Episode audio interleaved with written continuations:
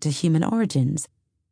Michael Fitzgerald, the first professor of child and adolescent psychiatry in Ireland to specialise in autism spectrum disorder, boldly claimed in an interview in 2006 all human evolution was driven by slightly autistic Asperger's and autistic people.